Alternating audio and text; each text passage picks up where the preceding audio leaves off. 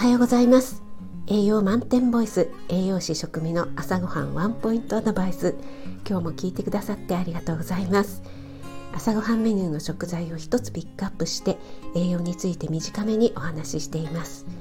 お出かけ前の支度中移動中に耳だけ傾けていただけると嬉しいです。夜は今まで通り簡単聞くレシピ調理法食品の効果効能について放送しています。はい今日の食材はキャベツです。春キャベツが美味しい季節になってきましたね。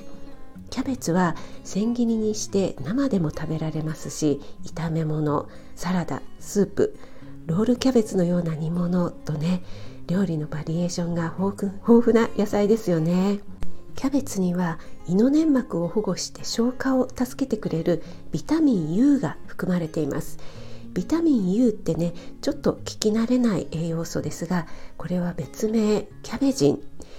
えー、胃腸薬にも使われていますよね。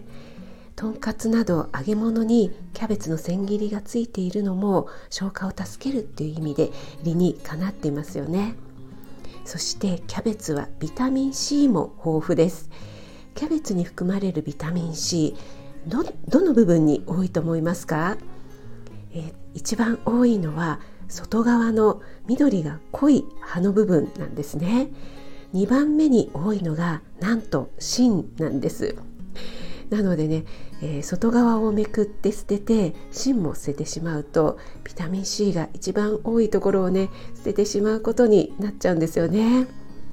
外側はちょっとね硬いので焼きそばなどに使っていただいて芯は薄く切ってスープや味噌汁に使っていただくと甘くて美味しいですよ。あなたが美味しく食べて美しく健康になれる第一歩を全力で応援します。フォローいいね押していただけると嬉しいです。4月10日土曜日今日も良い一日となりますように。お仕事の方は気をつけていってらっしゃい。